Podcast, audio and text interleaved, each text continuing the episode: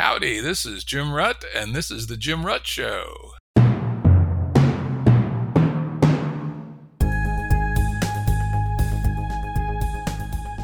Listeners have asked us to provide pointers to some of the resources we talk about on the show. We now have links to books and articles referenced in recent podcasts that are available on our website.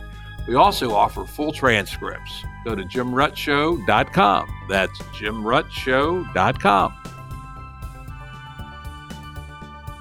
Today's guest is James Lindsay, mathematician, free thinker, skeptic, southerner, author, and independent thinker. Hi, Jim. Great to be here.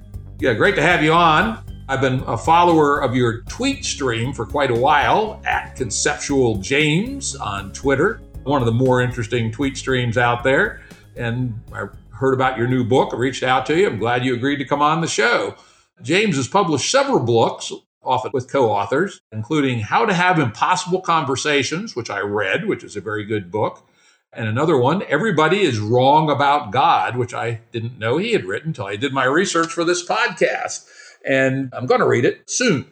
James is also perhaps best known, other than for his books, as having participated with Peter Boghossian and Helen Pluckrose. I love that name, Pluckrose. What a wonderful name. In a number of parody scholarly articles, uh, basically sending up postmodernist rhetoric, several of which were accepted for publication including one that maintained, and I love this, that the penis should be seen not as an anatomical organ, but as a social construct isomorphic to performative toxic masculinity. Hilarious, the kind of horseshit that you can get published out there. You guys must have had some fun with that project. Oh Lord, did we ever? The laughter. Oh, I was even reading through one of our, our papers again this morning just briefly and i was like i can't believe the stuff we wrote and that they accepted. Just so stupid. It's so funny some of it. So yeah uh, that was that was i mean it was it was hard. It was really difficult to to to learn that stuff kind of in real time. You know none of us have a real background in any of that crap and so we had to learn that stuff in real time and face the reality of what it says which is depressing when you start to realize these people actually mean it it's one thing to make it as jokes. It's another thing when these you realize that the people doing this really mean it. And then, of course, we tried to make them funny. So the, there was a lot of laughing. I mean, I remember getting on the phone and talking either with Peter or with Helen to try to come up with ideas and just laughing ourselves kind of sick uh, with with stuff we might might try to write about. It was a good time. As you say, both humorous and depressing at the same time. Then I recall that you wrote 20 and like seven got accepted for publication and another seven or so were in process at the time you guys revealed the stunt. That's right. Yeah. So we wrote 20 in the span of about 10 months. So it worked out to a paper every two weeks, which is pretty quick. And um, seven of them were accepted. Four actually got published of those seven. One of them got an award for excellence in scholarship and then yeah, that's the one about dog humping. oh God, I love it. I oh, love it's it. the best. It's the best. You guys deserve a meta award, right? A meta theory, theory, meta, meta, backwards, up and down, reverse irony award for that stunt. I love it. We need like the anti Pulitzer or something because the Pulitzer put itself in the toilet, so we don't want one of those anymore. Yeah, I guess I saw, in fact, somebody referred to it as Sokal squared. Basically, Alan Sokal did something similar back in the 90s, though not with quite the radical humor that this particular stunt had. So uh, well done, gentlemen and lady, Helen. Well, thank you. I guess you're not supposed to say lady anymore, but fuck that, right? That's right. I'll say what I goddamn well please and go kiss my ass. Today, we're mostly going to talk about James's new book, co-authored with Helen Pluckrose titled Cynical Theories How Activist Scholarship Made Everything About Race, Gender, and Identity, and Why This Harms Everybody, in which the authors carefully and in great detail explore the history of postmodernism and how it has morphed into a series of theories that underlie a lot of what we see today in the public sphere. It'll be out at the end of next month, at least according to Amazon. Is that still about right? Late August?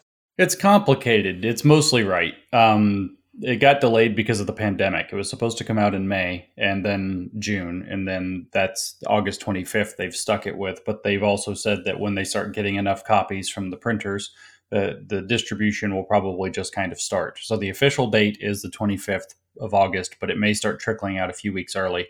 uh, with the first, you know, however many thousand copies they get their hands on. Cool. And as always, we'll have a link to the Amazon page on the episode page, which you can find at jimruttshow.com. Interesting to note, even though it's not out yet, it's already an Amazon bestseller. And after reading it, I can see why. This book will be an indispensable reference for people who want to deconstruct the deconstructionists. It's extremely carefully written, well researched, has very good footnotes that take you to back up for pretty much everything they say. So if you want to become a anti-pomo warrior, read this fucking book, people. I'm telling you, it's well worth it. Obviously, I got a pre-publication copy from James. I actually did read the whole book cover to cover and give it a major thumbs up. Thanks, man. I actually read it again the other day, and I was like, "Wow, this is a whole lot more fair than I was." Kind of afraid we were taking some some swings toward the fences, but it's like, "Wow, this is really fair." Yeah, I was surprised, frankly, based on some of the shit you say on your tweet stream, right? That you were just going to skewer the motherfuckers unrelentlessly, but you were actually very fair.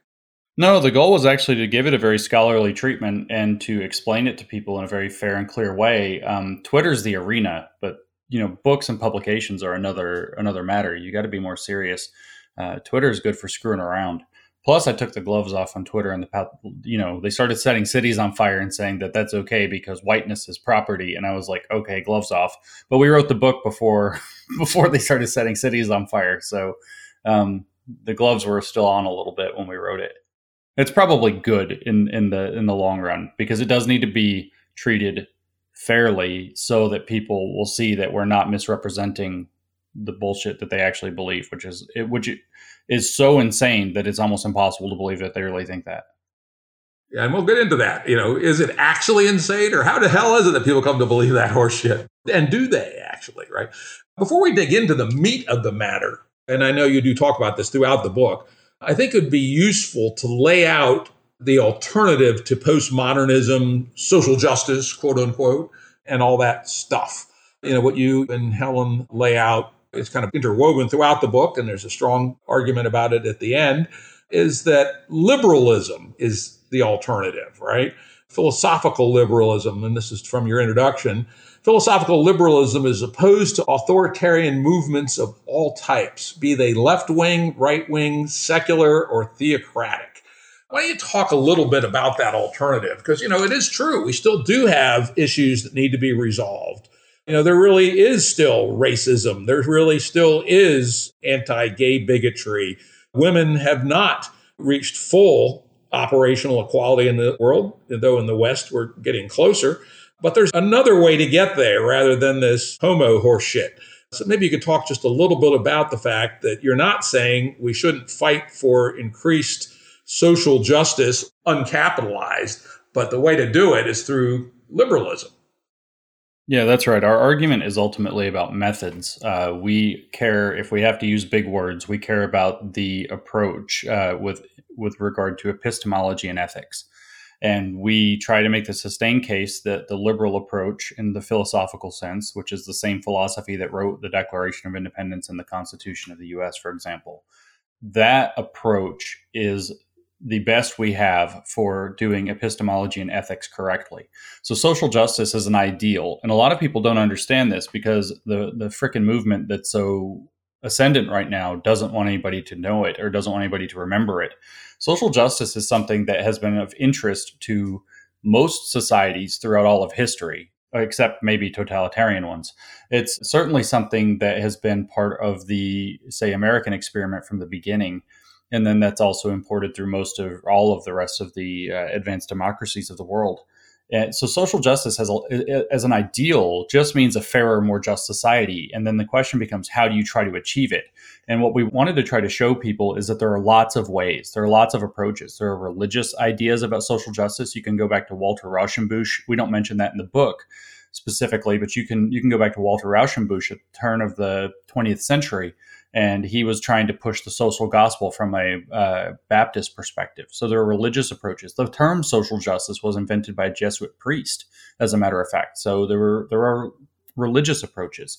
There are liberal approaches, obviously, that we argue for, but there are also communist approaches. There are socialist approaches. There are materialist approaches. There are lots and lots and lots of different approaches. Even some conservative approaches can be seen as trying to establish a more fair society. So there are lots of approaches. So what we want to try to do is take away the illusion that the current movement calling itself social justice is the only way to go about it. It uses a very specific method, which is critical theory infused with postmodern epistemology and ethics.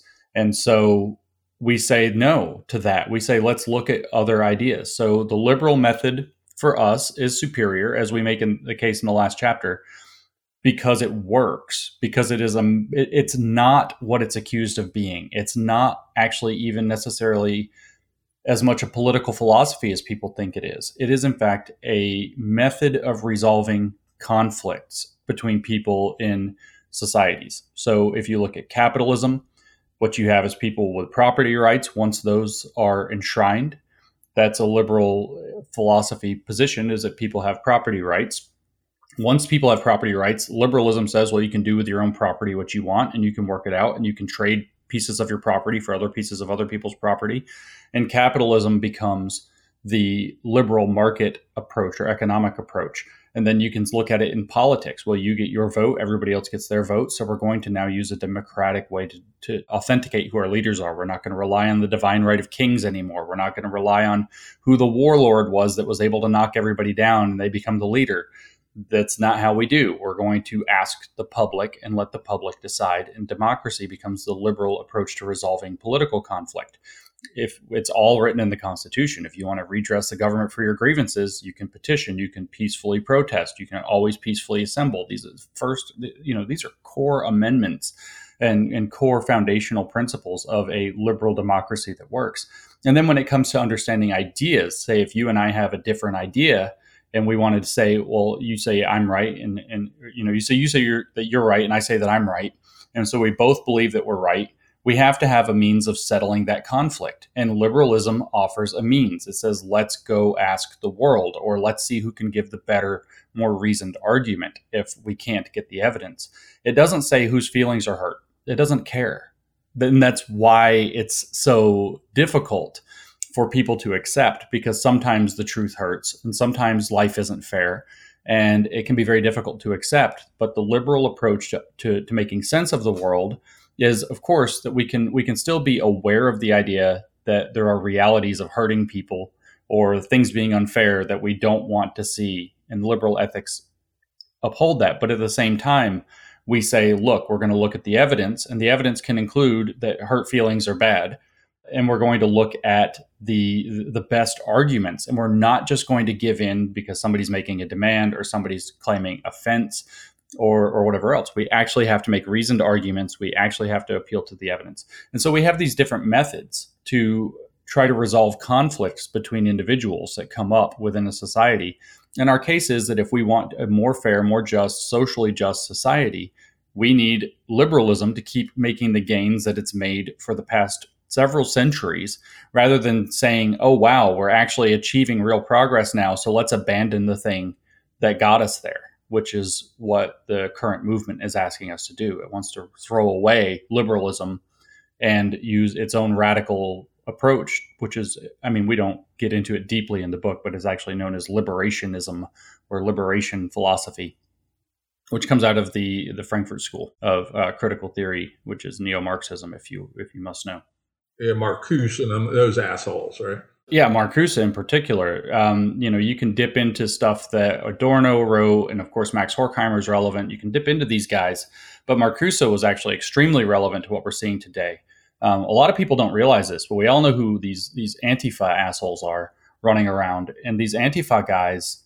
Well, they are basically, if you take Herbert Marcuse's philosophy, especially on repressive tolerance, and Frantz Fanon's ideas, he's a French psychoanalyst that was t- studying the uh, colonial condition if you take those two people and you mix them together, you get Antifa. That's what it is. That's where their ideas come from. That's why they think they're justified in behaving in the world the way they do. So Marcuse is definitely his presence is definitely felt uh, throughout the world. And it's last time he had a massive following was in the mid 1960s. He wrote Repressive Tolerance in 1965 lo and behold, 1967 and 1968, we have massive riots, including race riots that end up, you know, wrecking American cities. For example, that even Detroit hasn't even recovered from. Yeah, indeed. In fact, we talk about liberalism and the fact that it has always been imperfect, but continuing to improve. And we have to acknowledge that, right? You know, Thomas Jefferson wrote the beautiful words, all men are created equal, but he was also a slaveholder. Oh, well, right? But on the other hand, in 1808, the U.S. government abolished the slave trade. You know, Britain abolished slavery not too long thereafter. The United States spent 600,000 deaths, equal to about 5 million at our current population, to end slavery, et cetera, et cetera. And we'll talk about some of the other progress of liberalism. But to show how deep it is in the DNA of liberalism to think this way, I love to point people to a you know mid 19th century essay by John Stuart Mill called The Subjection of Women, in which he applied liberalism about as radically as you could at that time to argue for the fact that women needed to be liberated and that their subjugation by the patriarchy was fucking wrong and inconsistent with liberalism.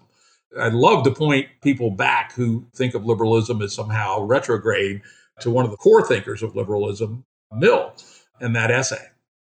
Yeah, Mill is is is one of my my philosophical heroes. When people kind of ask me what kind of a liberal are you? You know, I you know I think highly of Jefferson, and I think highly, of course, of Locke and Paine and all of these people.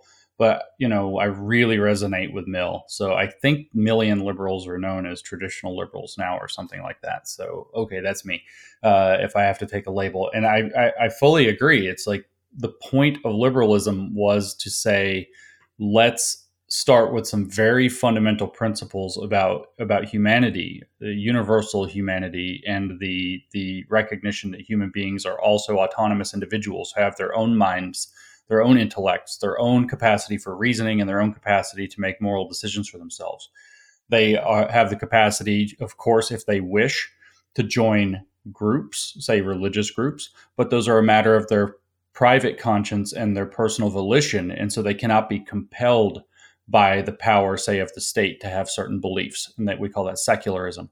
And so these views were literally the ones that allowed us to untie the knots of injustices like patriarchy, racism, slavery, homophobia. We can go down the list. Judith Butler, one of the big, big famous theorists in, in the critical vein now, um, Judith Butler calls it that exasperated etc. When you try to name all of them, all the different oppressions that they that they focus on, and so liberalism turned out to be the thing that moved us away from a long human history in which different cultures arose, of course, and they had different approaches to these different questions, and some of them did better than others on different aspects of them, but none of them really had anything like universal humanity, respect for the individual, to understand that each person has their own mind. And none of them had a robust and impartial, or as impartial as possible, of course, nothing's perfect, method of resolving conflicts between individuals within their societies that, that could match with liberalism, which is why when liberalism came onto the scene, you started to see massive advances in progress. As you, you notice, you know, Jefferson writes all men are created equal in 1775 or 6. He goes on, you know, he's a slave owner. He struggles with this, but the slave trade is is outlawed by 1808. And then, you know, by 1863, emancipation is, is, is had. And then again chipping away over time a lot of people i think uh, uh of these these uh, oppressions i should say so a lot of people think and we say this in the book, a lot of people think that it's a reasonable argument to point back at the way that liberalism it wasn't people have this unrealistic expectation like that liberalism just showed up on the scene and then bam everything's liberal everything's great everybody's free everything works out. No it's it, it's it's a process it's a conflict resolution system that allows you to start fixing problems. So it would be ridiculous to think oh well people thought of liberalism now everything's liberal. And that's sort of the way the critics of liberalism think about it and say, well, look at how how badly it's failed, without tallying up its ridiculous successes alongside of that, which are unmatched in human history and that no other society has ever produced. And I'm not saying some paean to to necessarily the United States. The same philosophies applied in other places, as you noted, Britain outlawed slavery before the United States did. Okay, so the same principles applied in another context worked there a little bit faster. It's not like I'm saying, oh, well, we're the most magical people ever. No, that's asinine. What makes sense, though, is that these principles, when applied literally anywhere in the world that they get applied, start creating positive changes that reduce oppression and subjugation, that increase flourishing, that increase people's economic standing and freedom and ability to move within that system. It, it's just the best system for resolving the problems of, of human conflict that we've come up with. Not to say that it's perfect, but that's the whole point. You, you mentioned that. Liberalism actually only works because it's willing to take criticism of itself and improve what it's already doing. So if you look at liberalism as a kind of philosophy, it's silly to say whether it's perfect or not. That's not the point. The point as a philosophy is that it's willing to take self criticism and say, how can I do better at every stage with whatever I'm doing now? So if the question is slavery, how the ideals got written down, all men are created equal. How do we start living up to that? So we start living up to it with abolition. And then later on, you hear Martin Luther King stand up and you say, you hear him appeal. I should actually back up before abolition, you had Frederick Douglass stand up. It was very widely distributed this Fourth of July, just just this month, and you heard Frederick Douglass stand up and appeal to that promise in the Constitution and said, "Where is it? If we have slavery, where is it? Show us that promise." And then people did. Ten years later, they did, and then Martin Luther King stands up in the early 1960s and he says really if we're all supposed to be equal where is it show us that promise show us that promise and a few years later the civil rights act was passed in other words, we did. We started to live up to that promise, but that promise had to be there. It had to be made uh, stable and, and something to be to appeal to in order for us to be able to live up to it. And appealing to living up to it rather than tearing it apart is what enabled us to make progress consistently and steadily over painful decades and painful centuries, and get to a place that's, that's I mean, except for a lunatic fringe, undeniably better for literally everybody. Agreed. Well said. Well said. One last thing before we get into the meat of it, and let's try to keep this short so we do have time to get into the details of the book. If we think about fighting against illiberalism as one of the core calls of humanity, I would say so, at least. Look at the 20th century, the three big cusps of the 20th century, World War I, World War II, and the Cold War, while they also had obviously some big power politics and self-interest, et cetera, could be broadly construed as being liberalism versus illiberalism, right?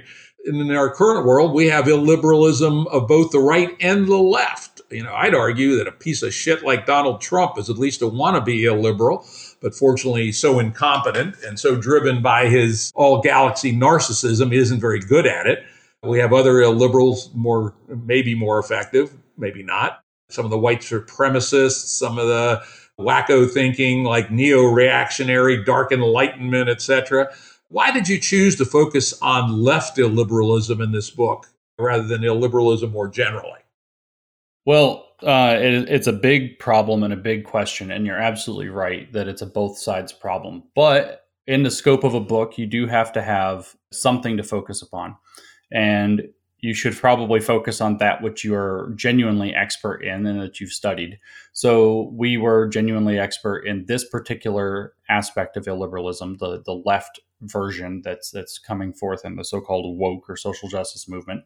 And so we had to talk about our expertise and the thesis that we wanted to the thesis is actually quite narrow uh, of the book. The thesis is that postmodernism infected this particular radical leftist line of thought and made it something very difficult to argue against if you and this is how that happened so you know we had to pick a focus and we wrote the wrote to that focus also our feeling is as we we explained in i think the introduction to the book but it may be in the last chapter we we feel like the the left has abandoned its principle of liberalism whereas conservatism has always kind of dithered about its commitment to liberalism. And so we feel as denizens of the left also being relevant, but we we feel that the left, in the sense that it has abandoned what it should have been standing for, has committed a sin that needs to be addressed. And in fact, I would insist that while it's all complicated and it's reciprocal and everything else, that, that the stuff from the left is driving a great deal of the reactionary side from the right and that if the left cleans its house up and sanity prevails on the broad left, with of course everybody having their lunatic fringe, that a lot of the tensions of the culture war are likely to calm down. So we, we, we set our sights on the left because we're there, because we know it better, because we need a specific focus, and because while Donald Trump, for example, is an enormous irritant, and I think that the right wing has been doing a bunch of bullshit for 40 plus years now, that's uh, its own threat to liberalism. The outburst of behavior from the left is a genuine threat that's driving the problem as it exists in the world today. Also, they've stolen our academies, and as academics, we're pretty pissed about that. All right, you open up the book with talking a fair amount about the history of postmodernism. Now, frankly, I think that it's very interesting to read, but I don't want to go into copious detail on it here. But for our audience, give enough of the history of postmodernism to go forward. And then we'll talk a little bit about your two principles and four themes. Okay, great. Yeah. So postmodernism is a movement that actually kind of arose in art and literature in maybe the 1940s and it, it started to question i guess the best way to think about it is it started to question the the rigid structure and rules that would construct art if you wanted to get into the proper history of it so you could see people doing experimental nonsense like taking a book and then taking every noun that they come across in the book and replacing it with the the next noun uh, in the dictionary and then trying to extract meaning out of whatever results. This is a postmodern art project on, on, on, literature, for example, or you would see people with music saying, oh, well, you're supposed to do this kind of a thing with this musical scales. So we're going to invert that. So you'd often see people, this is key to the idea, inserting arbitrary rules that would be normally considered out of bounds, specifically to point out the fact that rules are arbitrary. And so that's sort of the, the, the, the ethos of postmodern thought that led it to challenge boundaries and challenge expectations. So then in the 1960s, or really in the 1950s into the 1960s, you had this spate of French philosophers who were very caught up in structuralism as a way of understanding the world, which has been since discredited. That's the idea essentially that language and the way we use language structures how we think and therefore structures all of society it doesn't quite work that way. but uh, they got very invested in studying the way that language and power are interrelated with one another. And they became very interested in seeing the way that, that culture is produced through uses of language, representation, imagery, power. And again, started to want to show that the rules are A, arbitrary, and B, that they actually contain the seeds of structural oppressions that appear in society. So you had big thinkers like Jacques Derrida, the famous post structural linguist, and you had Michel Foucault, who claimed he was something like a historian, but what he really did was archaeologies, as he called them, and genealogies, where he tore up history to show how thought had kind of big regimes of truth, he called them, or epistemes and these things dictated how people would think and then look how wrong they were and look how terrible all of these things led to you know in in practice. And so the the conclusion of these guys would be well how could we possibly think that we're right now? And how could we possibly think that our words have genuine meaning that anybody can understand that the author can have intent? And it's kind of this whole mind-blowing mind-expanding um, way, as, as Foucault would have put it. It was about expanding the potentialities of being. So, meaning that you you know if you if you break the rules of how you think you're supposed to think about the world, if you deconstruct them by showing that they're arbitrary and that there are other alternatives, then you can live in different ways that the current rules of society don't allow you to. Which, if you're gay or into uh, rough sex, like um, Foucault was, there's some credit to be to be given to that claim. But if you're talking about you know the potentialities of being being limited by gravity, um, it's not so much. But they uh, to kind of wrap up used all of this this thinking, this dissatisfaction with how the world was going, and we can talk about that historically too because it's actually interesting in a moment. But they used it to forward the most important idea that they have is that all knowledge, all claims to truth are ultimately the result of political processes and therefore are actually means of forwarding power politics and not means of trying to describe what's real in the world whatsoever. Mm-hmm. Interesting. Yeah. I will confess, until recently, I had not paid too much attention to postmodernism, mostly for that reason especially its denigration of science. I go, what the fuck, assholes, right? If you can't see that science is a fundamentally different way of knowing than anything that came before it and is qualitatively different, then whatever it is you're thinking is obviously horseshit, right? And so this theory that there is no objective knowledge, there is no objective truth, while it's funny, I sympathize with it at one level because even my beloved science, those of us who've dug into the sociology of science know that it goes down wrong roads. It does various things that it shouldn't, but it, it has a built in intersubjective and interobjective mechanism for reconverging to what is correct. And it seems that these clowns miss that somehow. I don't know how.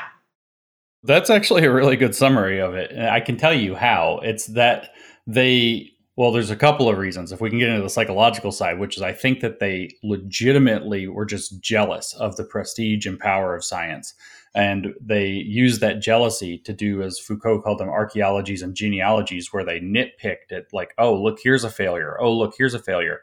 So where you say that you can sympathize and they you can see where the sociology of science has done this wrong, it's got that wrong. They they cherry pick that part that part and then they skip the part where it reconverges entirely because that's not useful to complaining about the thing that they're jealous of and angry at.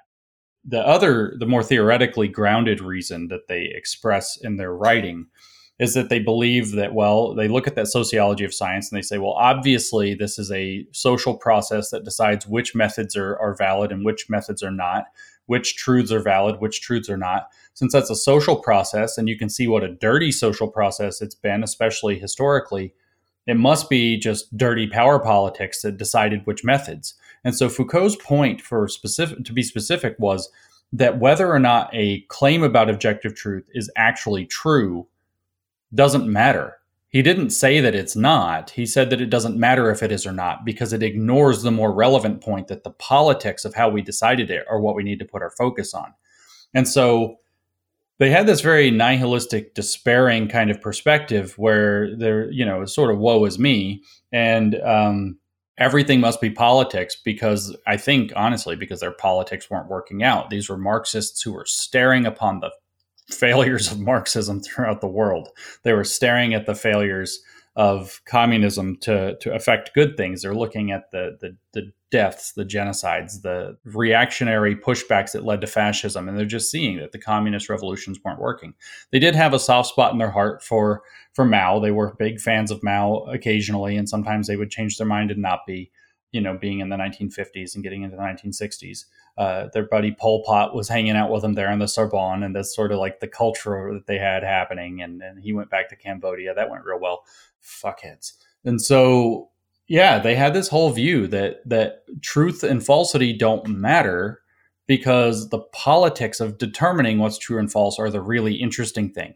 And of course, when you start looking at it and you start feeding that kind of crap to activists and, and people who frankly don't have the chops to do science because it's hard uh, to do science, you give them a tool that's just like you know the best thing ever if they want to start chopping down at the field that, that's taken seriously where their fields are not taken as seriously contextually the humanities had been losing a lot of ground in terms of being like real academia as science really rose to prominence and through the you know the logical positivism movement you can think back to the 1950s and all of those tv shows you know so we will change the world with science and they had that very you know voice we would associate with just being you know promotional crap now.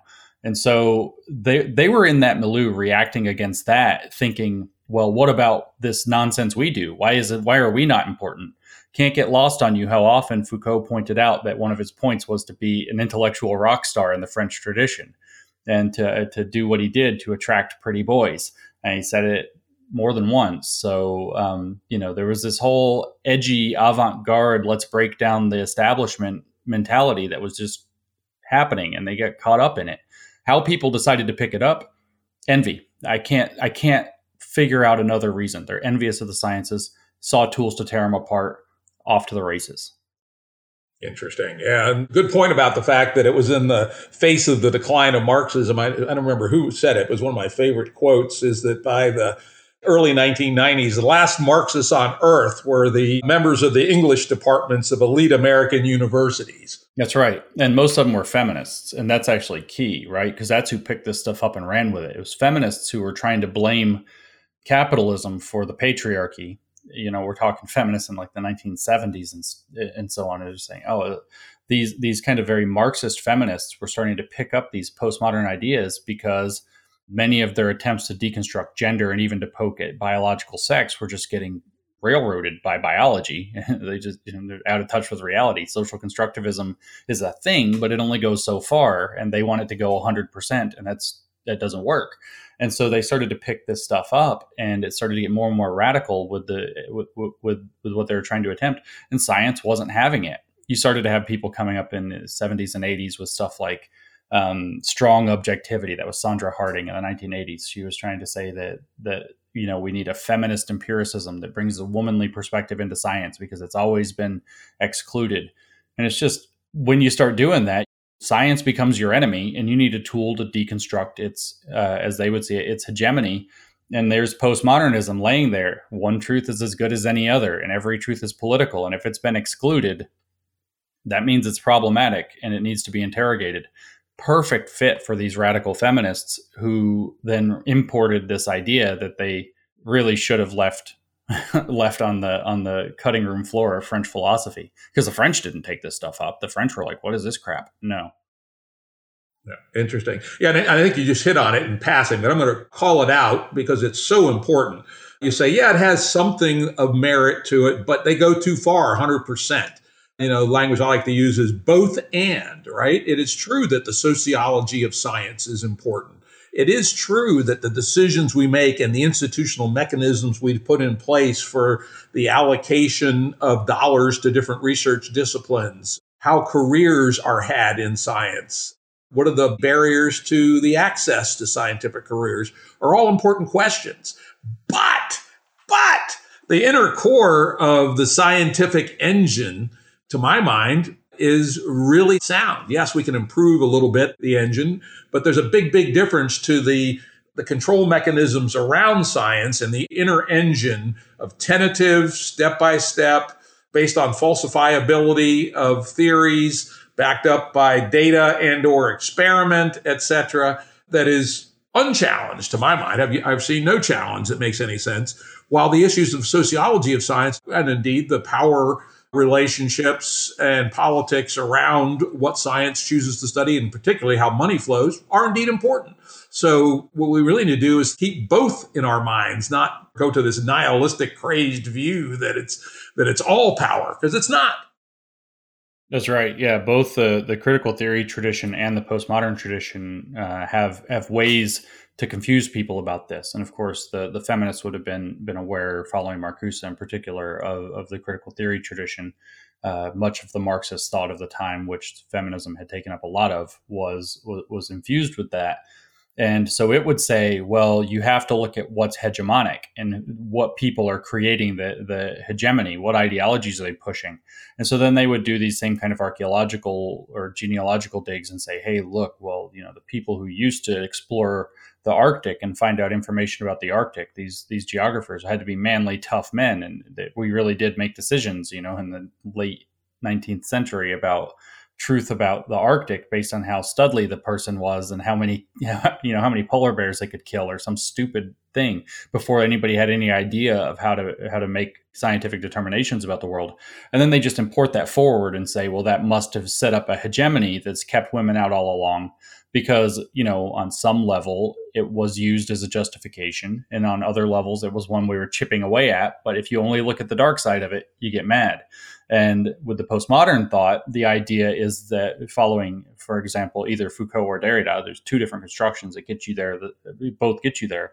The idea is that the discourse is constructed around a thing so the scientific enterprise are constructed by the people who create them and that their political biases are what create how those discourses work and thus the power dynamics within that sociology. So they would say, from a postmodern perspective, that if there is some problem in the sociology of science, say sexism or whatever, that it must come from the science itself because the discourses of the science are what are structuring that sociology because of that French structuralism stuff.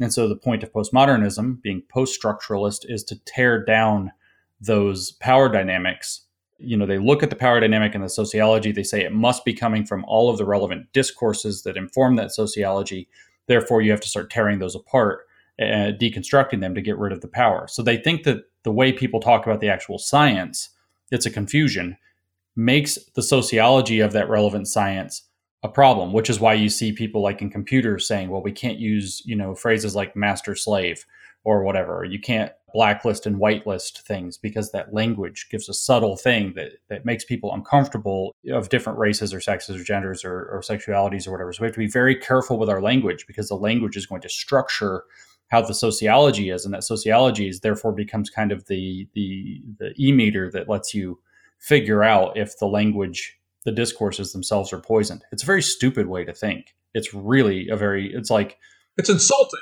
too. It's yeah. insulting. That's I say because it assumes everybody's a fucking bunch of pussies, right? With false consciousness. Yeah. Fuck all that shit, right? And we'll get to that later, especially when we talk about critical race theory. But, you know, I believe that this whole approach has done a huge disservice for the so called marginal folks, right? This isn't how you solve the problem, becoming neurotic and seeing boogeyman every fucking where. But let's wrap up the history part a little bit by doing a relatively brief review of your two principles and your four themes. And then let's move on. Right. So we kind of condensed all of that history into identifying two core principles of postmodern thought.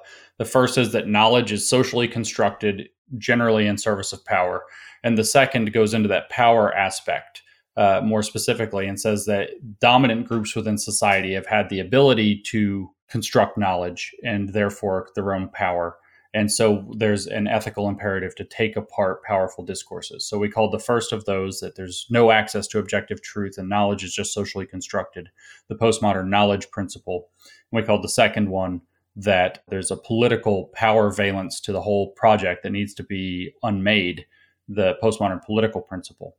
So those two core principles kind of define what postmodern thought is. And we wanted to, to, to, to, narrow it down to that so we could see in future generations of thought that those principles are still consistently showing up. We identify four core themes of, of postmodern thought and application. And those, if I can name them all in one go, those are the blurring of boundaries. So trying to take any categories that you might be able to think of, whether it's man and woman, whether it's knowledge and storytelling, and blur the boundaries between them so that everything kind of becomes the same thing. Second one is the almighty power of language or an exaggerated focus on the power of language. We just described that the, the belief that words almost work like magic spells to structure the sociology of a thing. A third one would be cultural relativism, which would be both in terms of um, morals, so ethical relativism, moral relativism, as you'd hear, you can't judge one culture. There's ethics from the position of another culture, which it imported from some of the early moves in, in anthropology. And then also epistemological relativism, that you can't judge one knowledge system from within another knowledge system. So, as they phrase it, though, ways of knowing, one way of knowing, like science, can't bear upon the validity of another way of knowing, like witchcraft, because uh, they're they're relative and they're, they're products of their their distinct cultures, and so the one can't speak to the other. And then the fourth is the dissolution. So we talked earlier about liberalism. It's the dissolution of the belief in a universal humanity and the dissolution of the belief in the autonomous individual. People are products of their social groups and wholly products of their social groups. And so it comes down to defining how those social groups are defined. With the original postmodernists, it would have been particular time and place and culture. So, you know, France 1960 would have been maybe a thing, or France in the late medieval period would have been a thing. And this over time has evolved to where your uh, cultural groups have now been wedged into identity categories, though the original postmodernists wouldn't have thought that way. But the point was that you're not an individual you're a French person in the medieval period. And that's how you think. Like there's this consciousness that goes with being in which culture at what time you happen to be. And then there's no universal humanity because one group can't genuinely understand each other because they have completely different ethics and completely different epistemologies. So they can't even properly speak to one another. So there's this erasure of all of the fundamental principles of liberalism, like understanding the world clearly, uh, universal principles of of humanity and viewing people as individuals and saying that yeah we can make some universal judgments about right and wrong and no you know we don't have to get tricked by word games there there is a fundamental reality beneath it all that we can understand and talk about on shared terms Yeah, very good. I often will describe it as people claiming that both witch doctors and Johns Hopkins Hospital are equally good at curing cancer. You know, what the fuck, right? How do people believe that horseshit? But as you say in the book, eventually, kind of the internal contradictions of this abstract French theory driven postmodernism started to wind down. You know, people eventually said, all right, maybe it's intellectually cute and curious to probe, but it doesn't really lead anywhere useful. And then you talk about what you called the postmodernism's applied turn, where it was reformed in various ways and simplified, I would say, in some ways, and then move forward. So let's move quickly here to the uh, postmodernism's applied turn. Yeah, so that really happened. I mean, if you want to throw earmarks on it, you could say that postmodernism was 1970 and the applied turn was 1990. Uh, a lot happened in the mid and late 1980s. And what happened ultimately was that the remnants of the radical activists from the 60s and 70s, these Marcusean activists, the critical theorists, liberation, black power, radical feminists, they had lost a lot of their clout and they had lost a lot of their ability to argue because people just kind of got tired with the whole power dynamic thing all the time. And they found postmodern tools. And so you had a couple of a couple of thinkers prominently in the late 1980s or mid 1980s who started to figure out, well, if we say that you can't deconstruct the experience of oppression, but if you start using postmodern tools to deconstruct power, now we have a very actionable understanding of both postmodern theory and critical theory that we can put into application. And they explicitly did that. They combined that very radical uh, critical approach with postmodern tools by setting aside the idea of universal deconstruction and saying, no, the experience of oppression is real and only somebody with privilege could possibly deconstruct it. So let's simplify postmodernism down to deconstructing those powers that create oppression and we take oppression off the table. So now you can't deconstruct race because race is a site of oppression. And so now you start to see this identity politics very explicitly becoming the cultural groups that are uh, relevant to the postmodern principles and themes that's kind of the world we're kind of living in now, right? This applied postmodernist epoch, or at least this disease that seems to be rampant in the world. So let's now move on to where you start to dig into the first of these applied postmodernist theories, which is post colonial theory.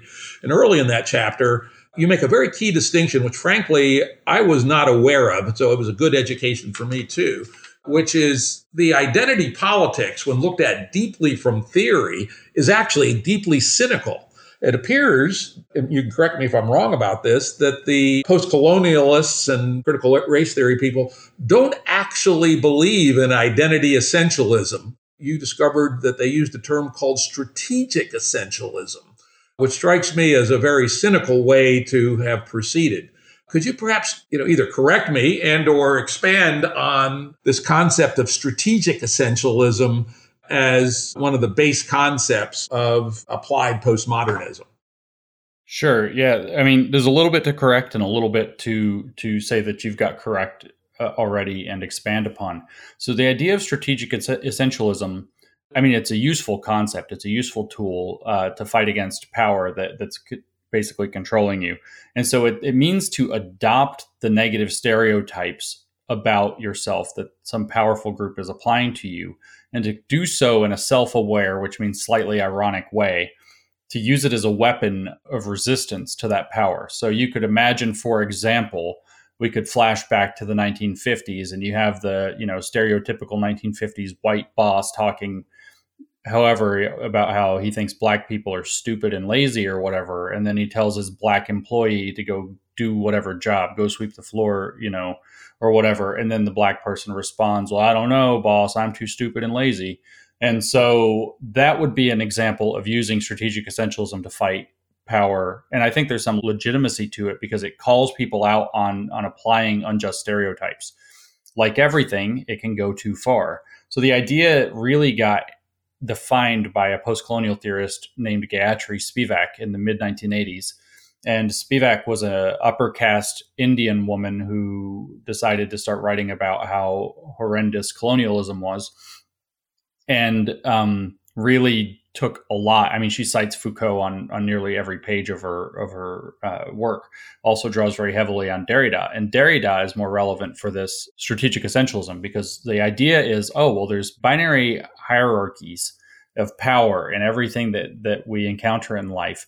And so what strategic essentialism is is that we're going to now preserve those hierarchies, but we're going to reverse the power. So we're going to flip it backwards. That's the way that Spivak characterized the idea and took it further. And so um, now, for example, if you say, well, there's a power dynamic between men and women, that, that you know men are dominant over women she would say well we're going to preserve that hierarchy that men and women are different but we're going to reverse the power. So now it's girl power. Now now now women are the ones that that are to have power. Women domination is great. And you can do this with whatever set of identity factors or whatever that you want to do. So it became this site upon which they had to do two things. And the cynical part that you're pointing at is that they wanted to preserve the existing hierarchy, where if we compare that to liberalism, the point is to chip away at the meaningfulness of that hierarchy. They want to preserve the hierarchy, and then they want to try to reverse the direction of, of power in it.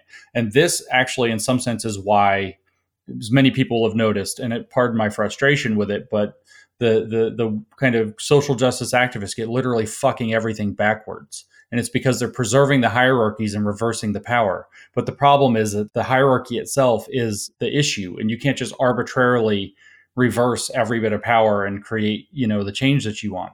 So with the post-colonial theorists what they do is they said well that the west used to say we're we're great and you're barbarous, we're smart and you're stupid, we're scientific and you're superstitious. The West is better than the East, and so the West constructs itself as, as superior and the East is inferior, and this could be extended to the global South as well. And then liberalism said, hey, maybe we should think of people as people wherever they live and try to work from there. And this this apparently was intolerable to these radical activists who wanted to strategically essentialize.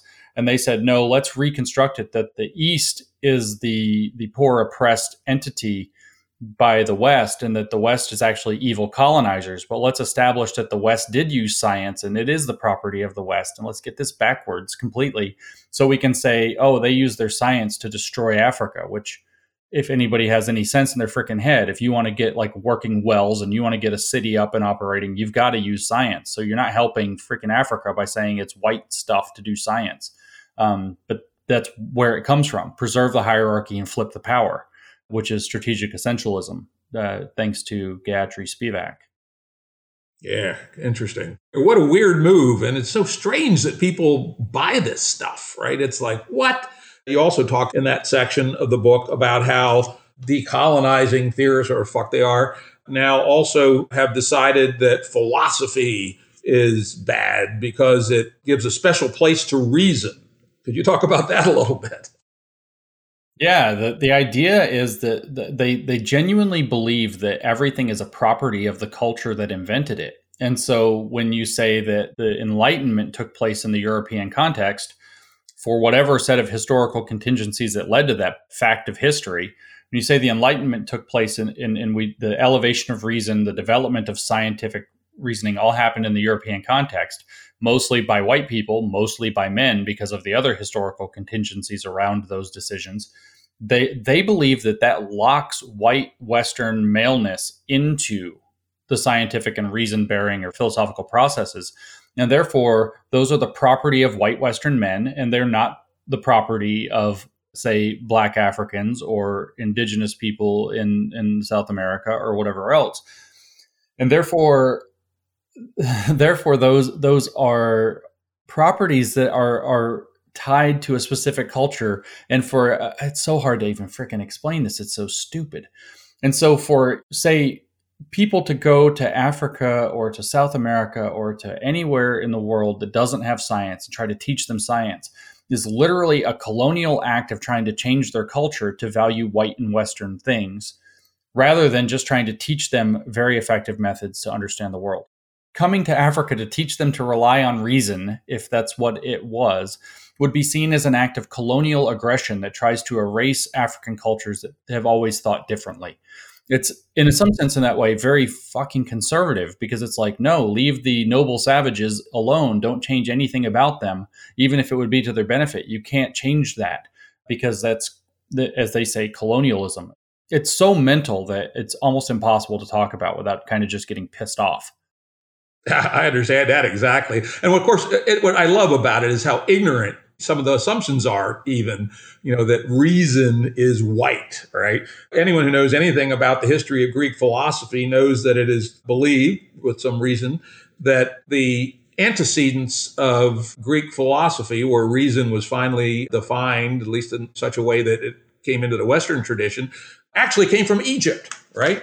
At least so it appears. And so it's actually an egyptian invention that was refined and written down essentially by the greeks and further, for a long time, it was essentially the property of the Greeks and then to a lesser degree the Romans. But there are lots of white people that had never had any exposure to this kind of thinking, right?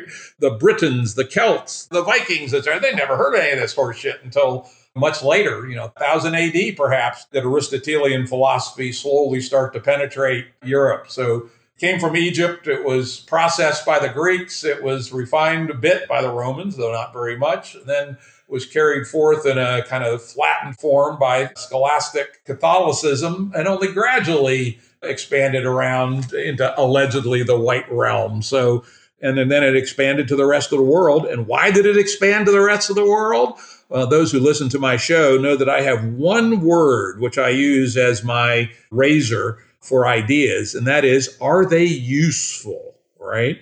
And as it turned out, reason is useful. That's correct. And so to understand how how off the track, because what you just described is absolutely correct. And to, to understand how off the track the thought process here in the the whether we're going to call it social justice or post colonial in this case, but it's all of the theories, how off the track it is it doesn't care. All it cares about is who was able to apply it in in the service of what they call systemic power, and that systemic power applies only in the current system, which is post Enlightenment progress. I guess the modern world, actually, that which follows the late medieval period going forward. So that's the only context. And they say, well, who had these ideas and who was able to apply systemic power with them? White people in a, in a Eurocentric context, mostly men.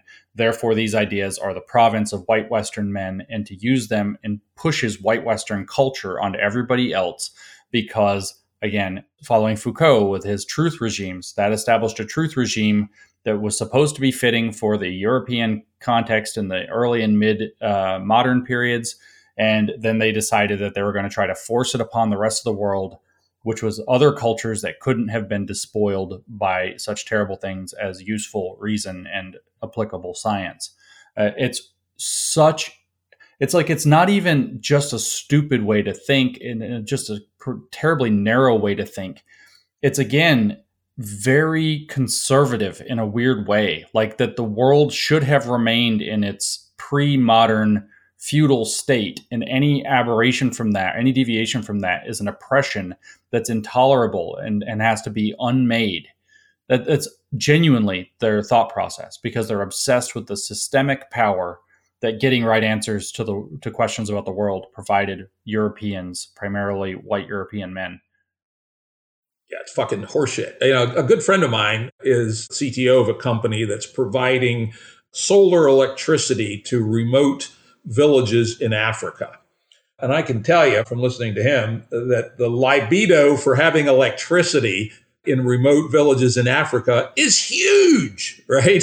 These people don't feel oppressed by having electricity for the first time and then satellite internet and being connected to the world, being able to look something up on Google Scholar. That's hugely empowering to them. And who the fuck these people are. Here's another one of my thoughts a little bit about neo-colonialism, colonialism theory, whatever the hell it is. The Brits, England was the great colonizing power, right? Everybody likes to criticize the English.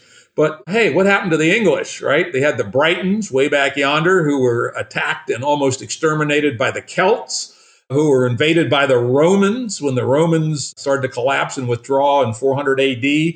Soon thereafter, the Angles and the Saxons from lowland Germany attacked and substantially took over England. The Danes came down and captured the northern third of England, Danelaw for a couple hundred years.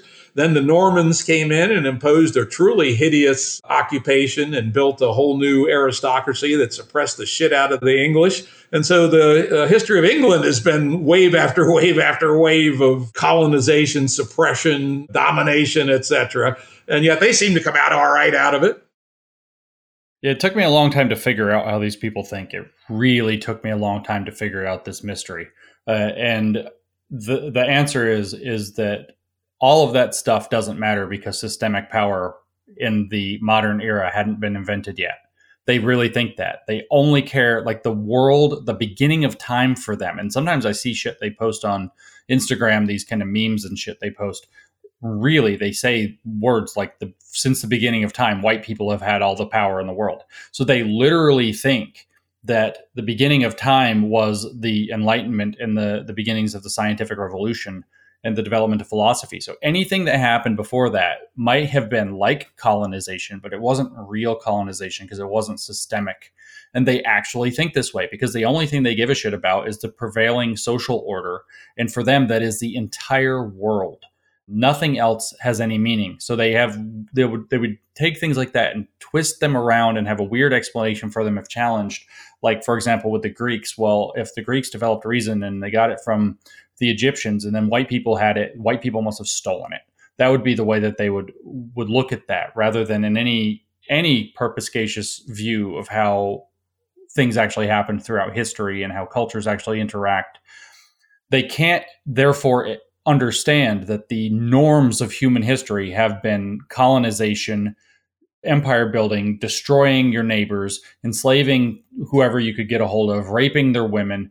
These have been the norms of human history. And it's only been in this modern era that they hate and see as having systemic power as a result of actually having something like, I guess, systemic power through the power of reason and science and better ethics and questioning ourselves and, and setting up rule of law. It's only that we've been through that that we've been able to get away from those horrors of history. But they would say, nope, systemic power wasn't there. When the Mongols conquered basically everything, they didn't have systemic power, they only had regular power. So it doesn't count. It's not the same thing. But what the Europeans did starting in the late 16th century or 15th century was systemic and that makes it completely different and that makes it intolerable. That's uh, genuinely you couldn't possibly have a more narrow idiotic and conservative view of history and i don't mean conservative like you know conservatives would be proud to think of but in the terms of kind of the worst ramifications of what conservatism can mean you couldn't have a worse one than this this woke thing that calls itself progressive Mm, yeah, let's jump into a topic I have later in my topic list, but this is actually a good time to introduce it. The way this social justice capitalized, which is a term of art you define in the book, approaches the world is essentially hermetically sealed. It's a series of theories and arguments ungrounded with either facts or data. And in fact, as we just discussed here, they actively ignore and repress the application of historical analysis beyond their own little world, empirical facts, data of any sort. And it kind of reminds me of like medieval Catholicism, where, you know, to, to doubt in any way or to bring evidence in any way is actually sinful. And to my mind, that strikes me as the most dangerous and the most absurd thing about this phenomenon. It is. It's a it's a renewal of. I mean, you could actually, if we wanted to do the whole game that you know the academic lingo game, we could call this neo medievalism. It is an, an attempt to return to medievalism and out of modernity. So it's an attempt to re- reverse the course of the last 500 years, and it is hermetically sealed in the sense that because it thinks in terms only of these cultural knowledges, that any criticism that comes at it must be coming from a place that doesn't properly understand it and so it it can dismiss any criticism. Now it just simply calls it by names like racist or whatever. It's the application of power uh, about race or the application of power about sex, and that those are baked into that white Western hegemonic culture of of knowing and and being and, and thinking in the world. And so what people really need to take home from this is that you know we capitalize the S and the J for social justice. This is a different way of thinking entirely. It is a completely different worldview. It has it, and this is the core part. It has a completely different epistemology, in other words, relationship to knowledge, and has a completely different set of ethics. And those two principles we laid down in the book, the, the postmodern knowledge principle, explain their epistemology. It's no longer truth and falsity that matter. It is instead whether or not the idea is problematic and how it accords with somebody's lived experience, specifically of occupying a, an oppressed social position, where those have been defined by the hierarchy of the theory. And the postmodern uh, political principle defines the ethics. Some cultures have been systemically oppressed, others have been unfairly advantaged, and we have to flip those over. That is in essence, their epistemology and ethics. They have a completely different way of interacting with the world that's as foreign as if some you know aliens that have never seen sexually reproducing species and don't have any idea of how anything works were to suddenly land and they have a completely different ethical and completely different epistemological system it's very difficult to understand that Hmm. Indeed. And once you do get your head around, I say, I will tell you, this book helped me see it even more clearly than I did before. It's like, what the fuck, right? It's, you know, both insane and dangerous at the same time. Before we leave post colonial theory, let's talk about one of the most bizarre manifestations of it, which is what you called, I think they probably call it too, research justice.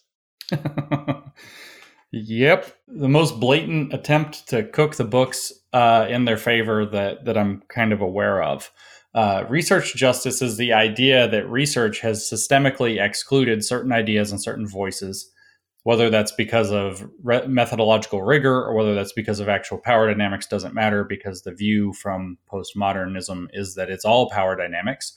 So they say, well, historically, you know, these white Western men came up with science. These white Western men defined the canon of, say, literature. So we're reading Shakespeare, we're, you know, we're reading Milton, we're reading Bacon, we're reading Mark Twain, we're, you know, we're reading um, all of these white Western men who who were the educated people and the aristocrats, I guess, in some sense, that had the time and, and energy to write, uh, if that's even the right way to put it. And so they they say that that unfairly biases all of our knowledge in the scholarly canon to white Western people. So obviously their politics must be baked into it because that's the fundamental assumption behind the whole thing.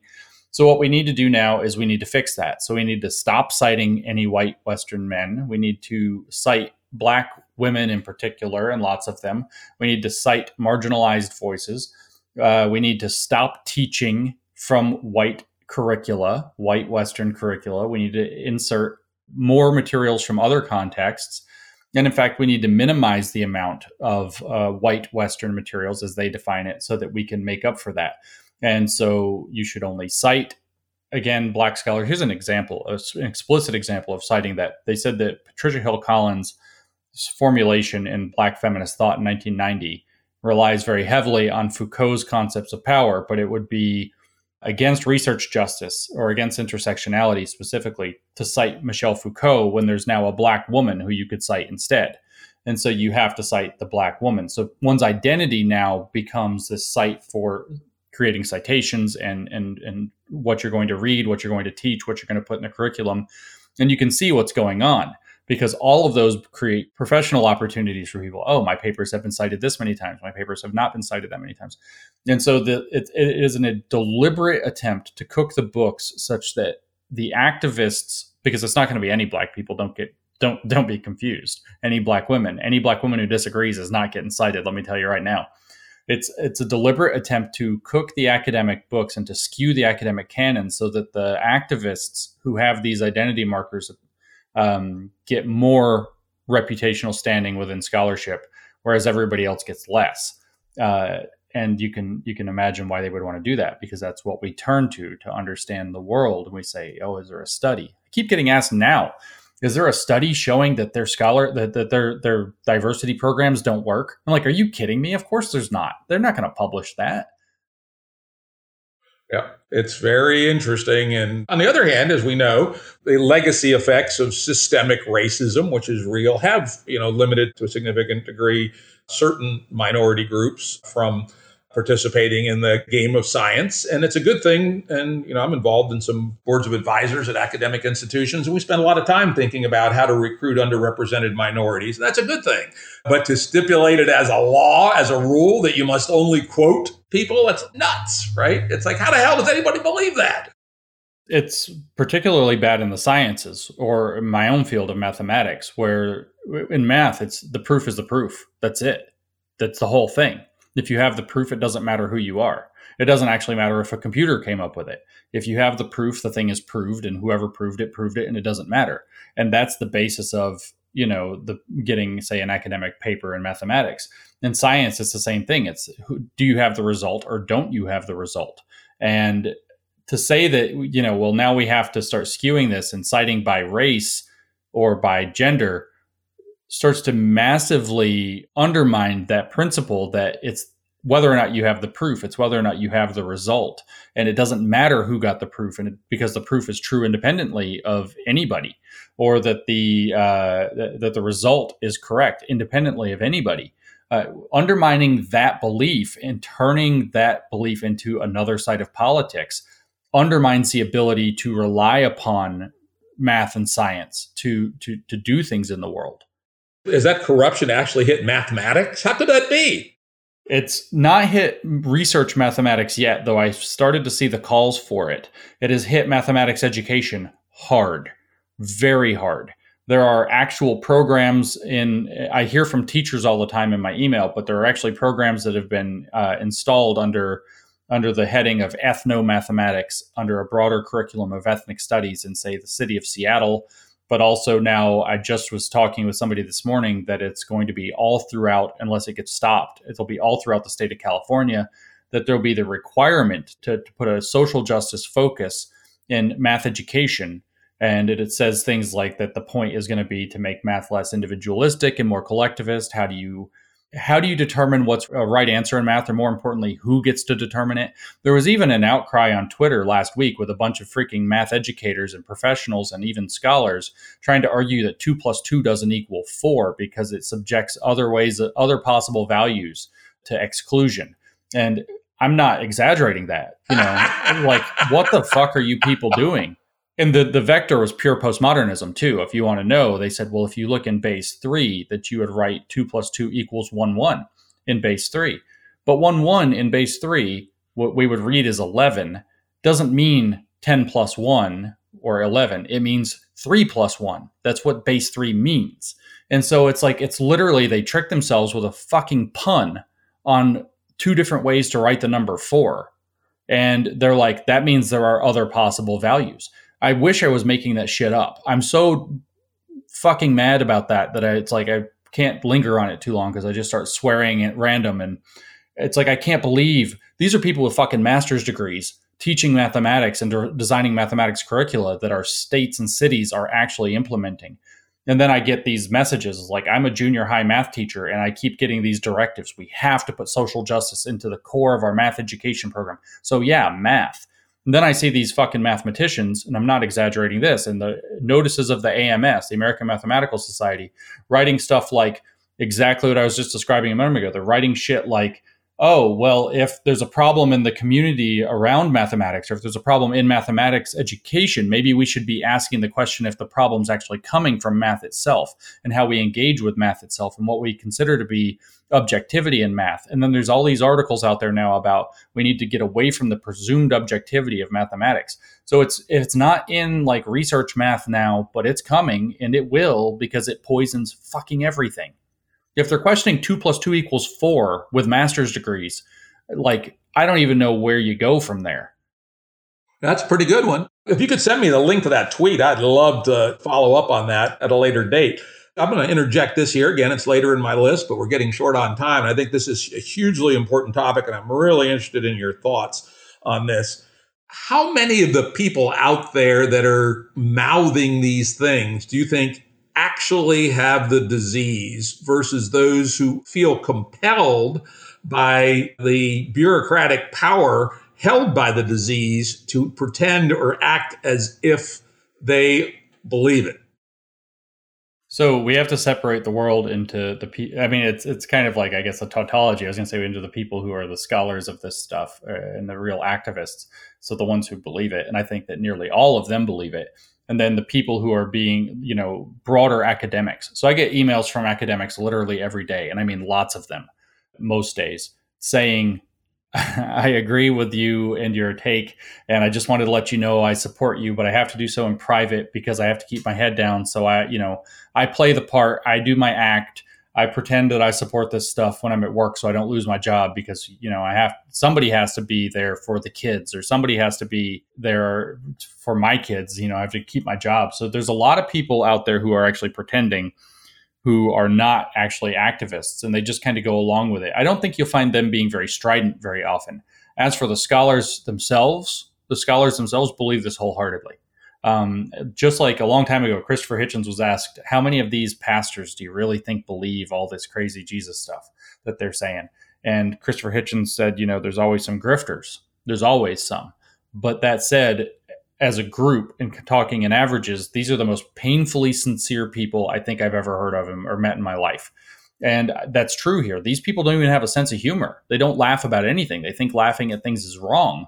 And so these people are painfully sincere. Like, so if you ask me about any of the big ones out there that are making mad money off of this, like Robin DiAngelo or uh, Ibram Kendi, their bestseller books right now, do they believe it? I'm like, oh yeah, the hundred percent. They they're they are all in on this. This is their faith. This is their worldview. This is their core of how they think about things. You can see when they they they butt up against reality and their eyes kind of cross a little bit and they don't know how to handle it. So you can tell that they're grappling with the fact that the thing that they believe doesn't quite work. And um, you see this a lot. So the people who are actually activists and scholars in this believe it wholeheartedly but a lot of people, probably the majority of people supporting it, fall into one one of two groups. One is like I described those academics who are too afraid to disagree, so they pretend, and another is kind of uninformed people, like some friends of my kids that have said things like, "Yeah, you know, I'm sharing the hashtags, and the reason is because everybody does." They don't have the slightest idea what any of it means, but you got to say defund the police. And it's like, well, everybody's saying it. And there's a lot of people who are just not critically thinking about what the fuck they're saying and they're just saying this stuff and carrying water for uh, extremely radical people thinking that it, it's generally good. The third category, actually, I should add, is people who think it, it can't possibly be as bad as the things they're actually saying.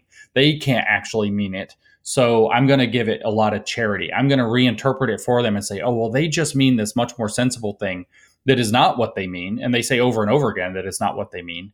And so there's a lot of people who support it because they are unable to take them at their word at all, even though they say, you know, on like almost every page of everything they write, how they hate the system. The systemic systemic power comes from the system, and the system needs to be torn down, and we need to have a revolution. I even saw a video for like teachers today that like the first thing that it showed was how do we start a revolution in teaching. It's like they're not they're calling for revolution in everything they do. They mean it. Yeah they are true anti-liberals right? And if we don't believe that we're fools frankly we'll talk a little bit later about what we might be able to do about it let's move on to your next topic but in the interest of time let's try to hit it quickly and that's queer theory and I got to say that the liberation of homosexuals is actually one of the great wins from liberalism. I recall I grew up as a working class kid. My dad dropped out of high school after ninth grade. My mother left home when she was 14. And I had the usual illiberal views about homosexuality growing up.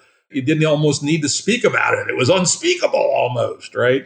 But I had the good luck to go to work for a publishing company in the Bay Area as a young man, met a bunch of gay folks, actually became friends with them, marched in the second gay pride parade in San Francisco, and at a very young age overthrew my legacy homophobia and said, it's ridiculous. You know, it's a violation of liberal universalism. I didn't have those words then. Gay people should have all rights of everybody else, and they're just fine. What the fuck? And it's clear to me that they're the way they are because that's the way they are, right? And yet, that seeming triumph of universal liberalism, which happened remarkably quickly from you know Stonewall to gay marriage being legalized was only 30 years. Somehow all that has morphed into this crazy shit. Well, the crazy shit's always kind of been there. Uh, a lot of people don't know that the queer theorists actually opposed gay marriage from the beginning, and they saw it as a, a huge loss for their cause. Um, so you can see again how they get everything backwards, like I was saying about the colonials.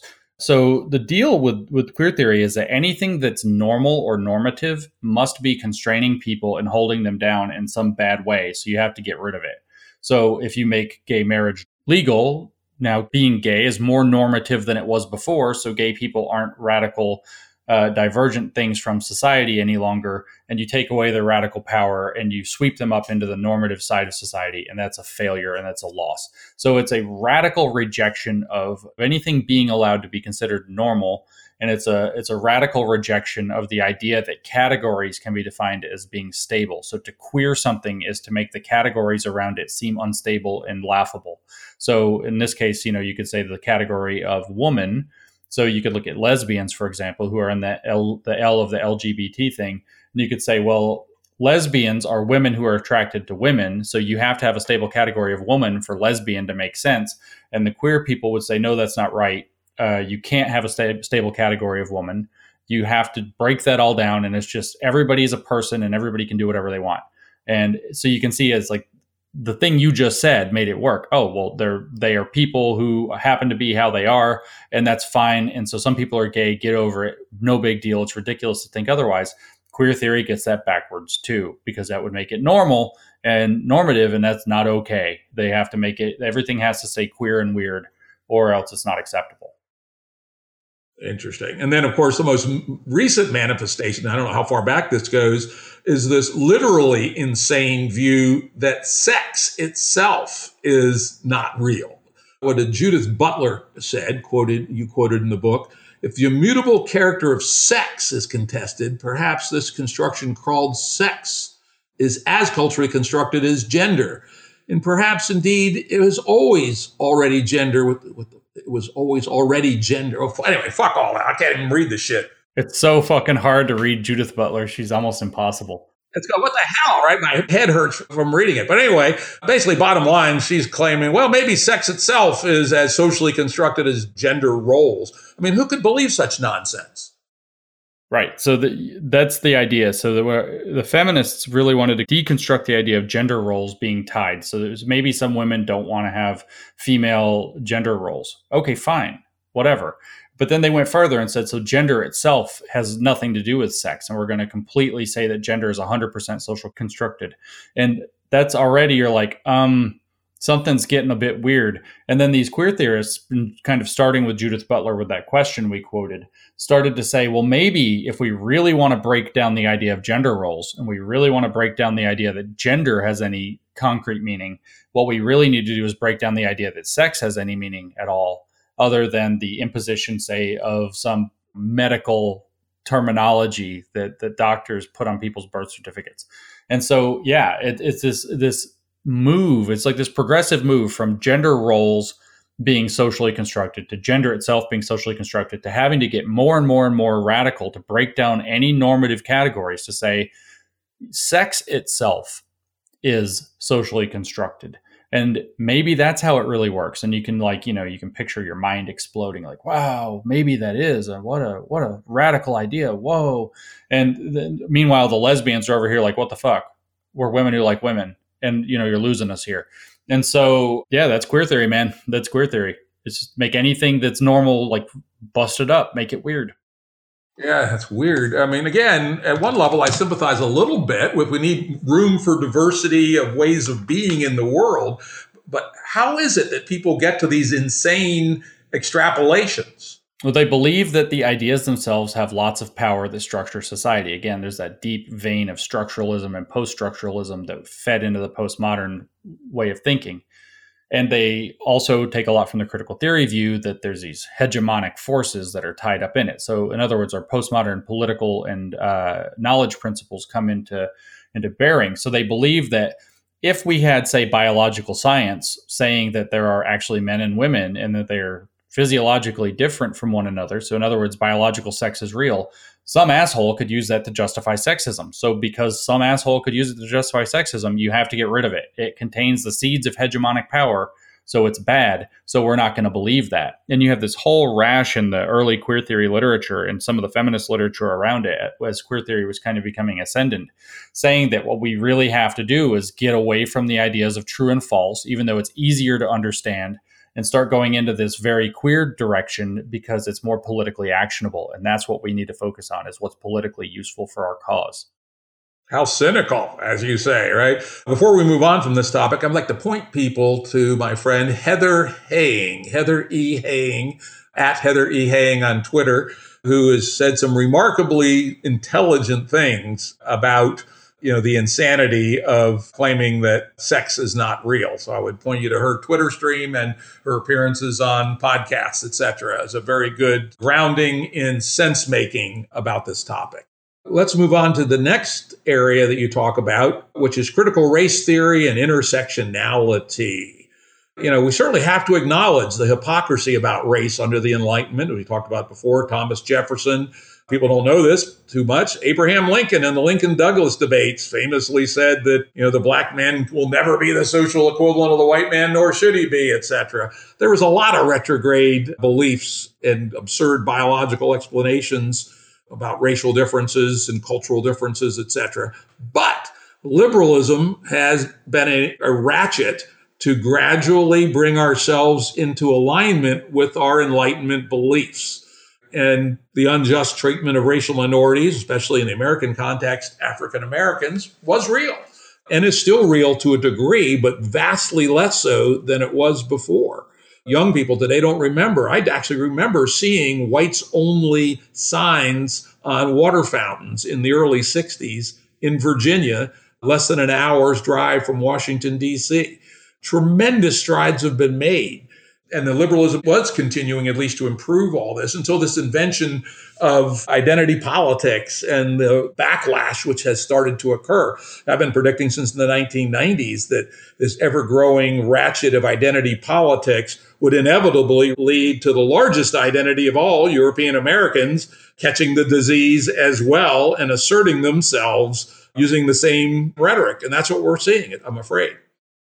Yeah, we don't want that to happen more than it already is beginning to. And so, really, this is something I consider to be a bit of an emergency uh, to try to take away, to, to, make people understand where the, the critical race mindset on this comes from and take that away from them. So, to kind of give a very short history, we trace this in the book of critical race theory. It began from the claim that in the late 16th century going forward that these biological notions of race and this new definition of race came into the world specifically in order to do racism and slavery and colonialism. And this is true.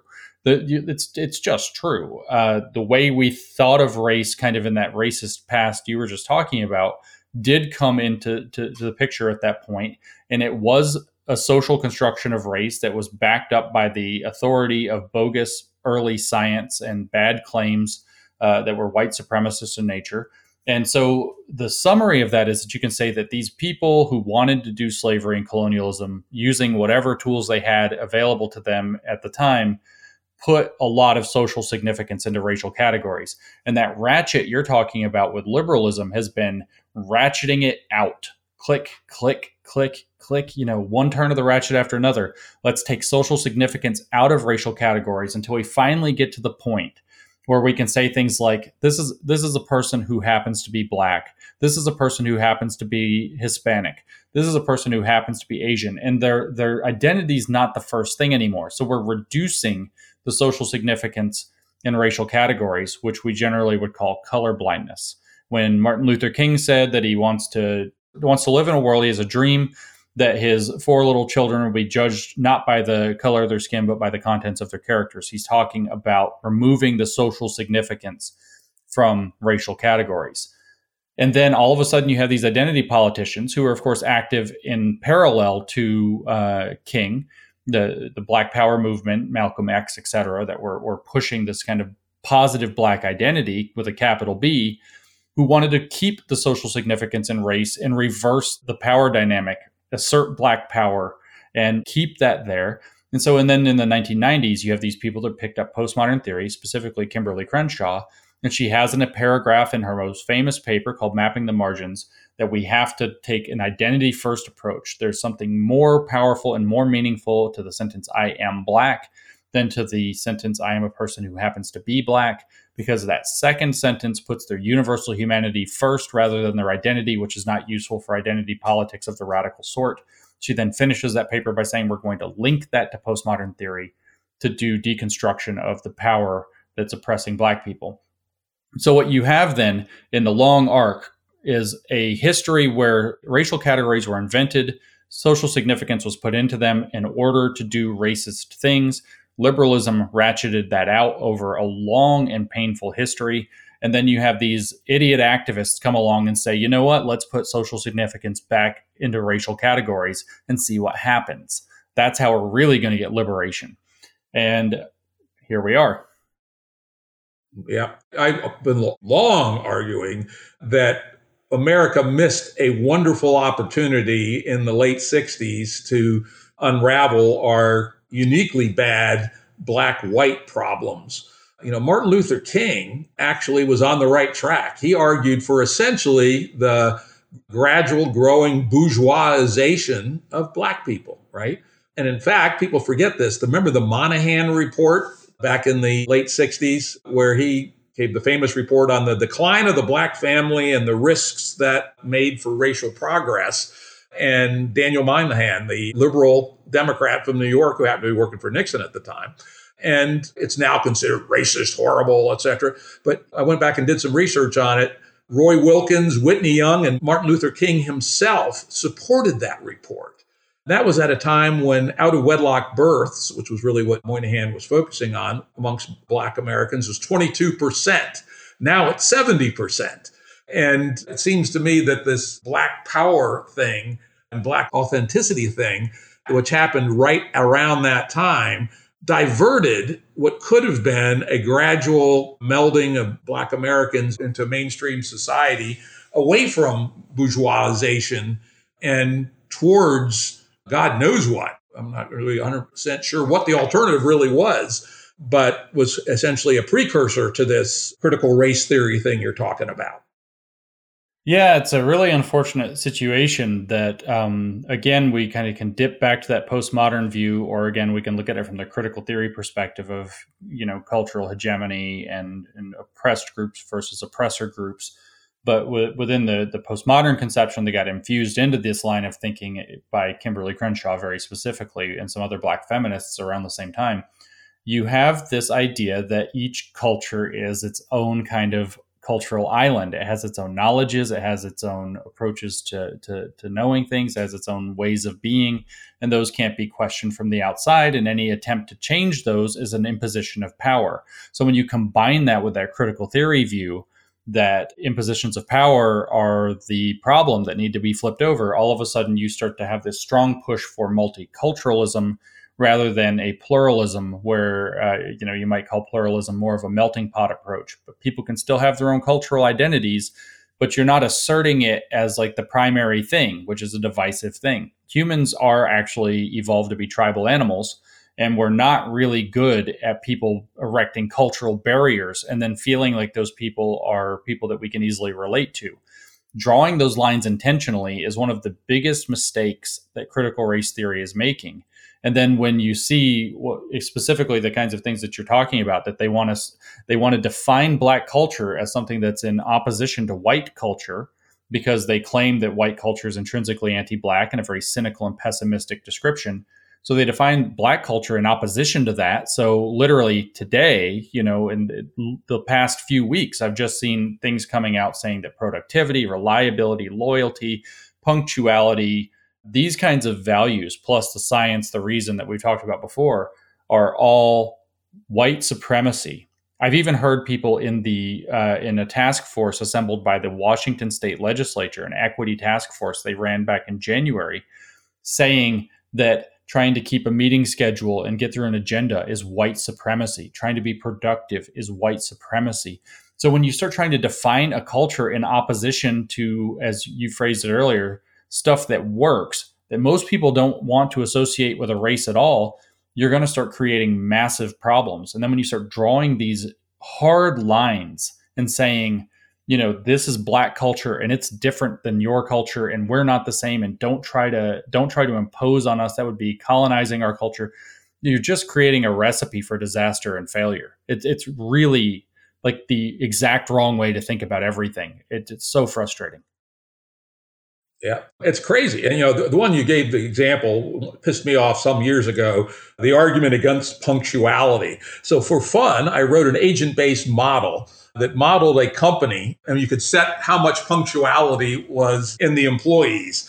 And if you assume that the, the work of the company was significantly done by people synchronizing and having meetings, you move the slider on punctuality and the effectiveness of the organization dropped radically. And there was a point where there was a phase change where nothing got done, right? So, merely on the empirical dimension of utility, punctuality clearly has values. God damn it, right? And anyone that can't understand that is just fucking stupid. I guess they're not necessarily stupid. Some of these fuckers have PhDs, right? Which means they got an IQ of at least 125, probably. But the disease does something to their thinking that they can't even think through the fact that you know means of production that involve people synchronizing in time must lose major effectiveness if we don't all honor the value of punctuality.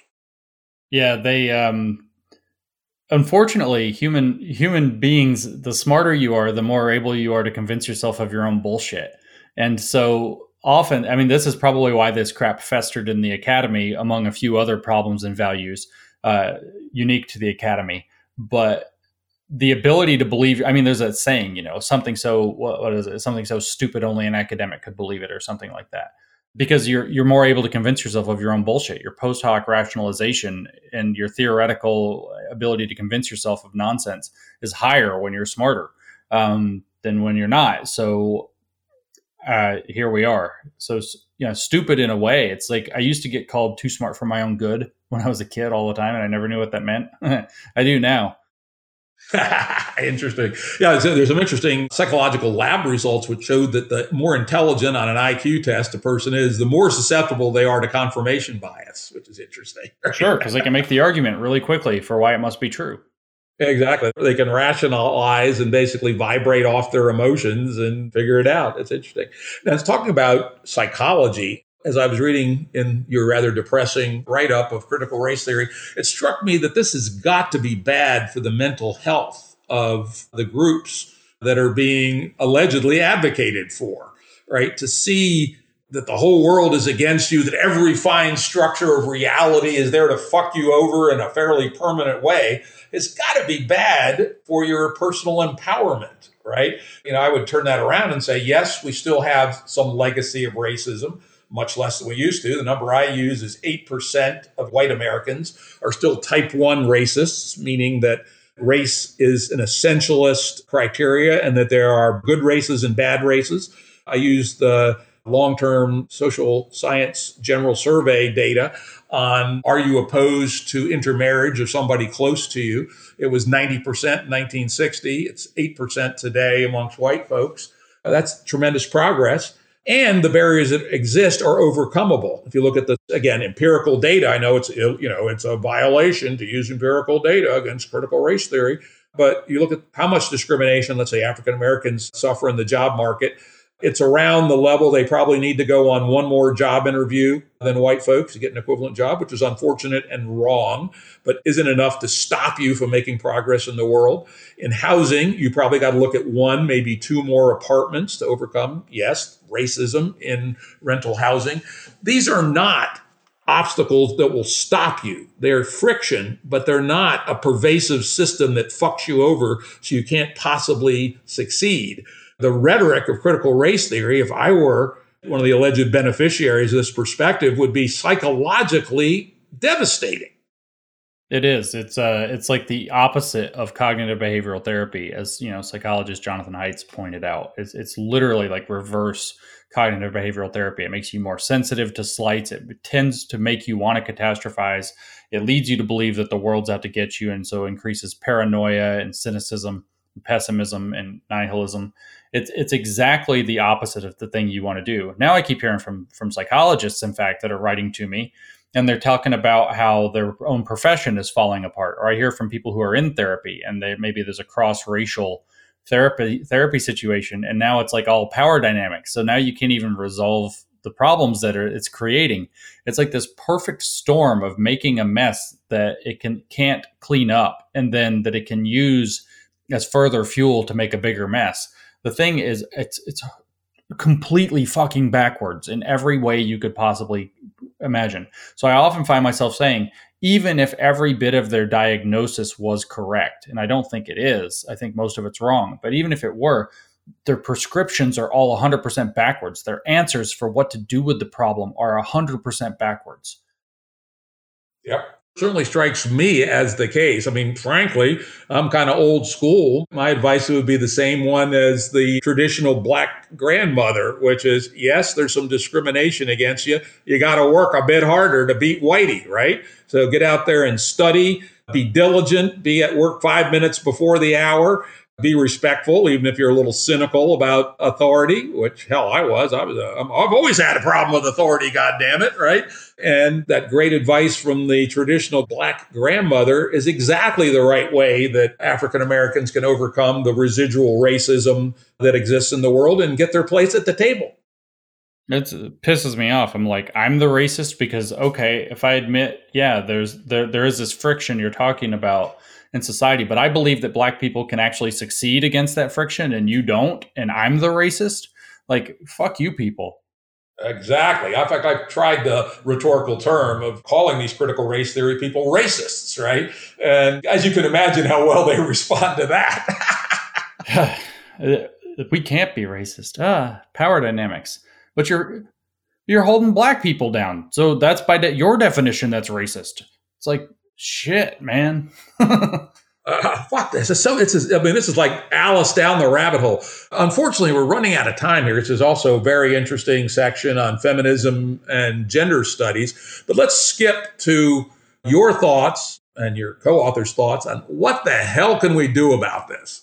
Is there anything that people of good faith who still adhere to liberalism and the idea of the individual and the universal shared humanity of all humans. What can we do against this tide of crazy shit? Well, first, let's go ahead and I said it's 100% backwards just a second ago. Let's let's walk that back to 99 point a whole bunch of nines. The one thing that it's saying that makes any sense is could you listen better? Yes, we can. Thank you. And then everything else that they say is wrong. So we can listen better. And then what we actually have to do if we want to do something about this is a number of things. Number one, we can listen better. Number two, we have to actually start reminding people. Our schools have systematically not been teaching American civics for at least two decades. They just don't teach it people have to understand how liberal systems work. So we have to start asserting liberalism. We've been able to be comfortable for a very long time that we just assumed liberal principles. We have to assert them. We have to remind people what they are. We have to get people to make the arguments for them. So we have to go out and assert them. If you actually want to fight it on a practical level, you have to show up. You have to realize that first, there aren't all that many of the, well, up until two months ago, there weren't all that many of these people pushing this very hard, but they're all activists. They show up they want bureaucratic positions. They want to be on the committee. They don't have other important stuff going on, so they're going to make time to be on the committee, to be in the in the bureaucracy, to, to show up to every school board meeting. If you aren't going to show up, you're ceding that ground to a relatively small number of activists. I can't tell you how many school board meetings I watched in the past two years where this stuff's getting ramrodded into our schools, and there's nine people and there's something like that in the room. It's like, where's anybody who disagrees? Well, who are the only people showing up? Who are the only people who have time? Who are the only people who are interested? Activists. And that's what you're up against. So if you want to push back, you've got to get informed. You've got to be able to understand their jibber jabber. The book helps with that, of course. I've got the website New Discourses dedicated to solving that problem right now as best I can. You've got to understand the alternative. You've got to understand basic liberal civics and principles. You've got to understand why we have rule of law, why we do due process, why the scientific processes are important and valuable, and how they help people, don't hurt them why objective standards take cronyism out of the picture more than they put it into the picture. You have to understand stuff like that. And then you have to show the fuck up and say it. Somebody has to show up and say it. If nobody's going to show up and say it, you're going to have 10 activists show up, and the 10 activists are going to make the entire decision for your city. And then what? Now it's policy. Now it's a much harder fight. Start getting informed, get organized, and show up in numbers, ideally. And I would add also, don't back down to the motherfuckers, right? Online, recently, I actually put together a good faith discourse on meta. It was called the meta discussion about race. How do we talk about race? You can imagine how well that actually turned out, right? We got invaded by a bunch of quasi Maoists and, you know, entirely innocent, I would argue, good faith, correct way of thinking about the world was we should acknowledge current racism that still exists, even at lower levels than formerly, but we should aim for a future of color blindness. I defined it very carefully, where one's color had no more impact on your life's trajectory than the color of your eyes. And I made it very clear that we were talking about the future. I got attacked vehemently for the word colorblind and the notion, right? But I did not back down, motherfucker, right? I came back with guns blazing. And I thought I did a pretty damn good job of justifying my position. But of course, their style online is very, very fucking vicious. But I think we just got to say, hey, we're fighting the equivalent of Nazis and fucking communists here. And so we should not hold back and not be intimidated by these motherfuckers. Yeah, the, the thing that they have is name calling primarily and trying to make you feel stupid. Like they have all these fancy definitions and trying to say, oh, well, you said colorblind, so you're you've committed some deep offense. They're not telling you that they made up a new definition for colorblind that, that works for their purposes. Nobody in reality, except for, you know, people who aren't thinking about it very much, believes that colorblind means I don't see race, so race is completely irrelevant and it has no impact in the world. That's what they try to get you to believe about colorblindness. No, what it means is what you said about it has no impact on the trajectory of your life that you're not put what it means is in the formal language that i used earlier is that you're not putting social significance into the racial category that has some determinant effect on somebody's abilities to have access to society. That's all it fucking means. They're playing a word game and using two meanings of the word at once to try to call you a name. Well guess what? Once you learn that that's the game you don't feel uncomfortable. They're like that's racist to say that. And you're like no it wasn't. That's it. No it wasn't it wasn't actually. And just stick to it. They have nothing else they can say. The only problem is, is that they'll go after your fucking employer. And that's why when you said, you know, is this like the equivalent of Nazis and communists? It's like, well, they're going after your employer because they can't bully you directly. So, kinda, I hear every day from hundreds of people who tell me that they're afraid to speak up. And I try to tell people back, the moment when you realize you're afraid to speak up is the moment you have to start speaking up because this doesn't get better. It gets worse. That's the moment you start speaking up is the moment you realize you're too afraid to want to speak up. Grow a backbone. Stand up to these people. And this is the message really of a last chapter of our book. You have the moral high ground if you're a liberal. You have the epistemological high ground because you believe in science and you believe anybody can benefit from science.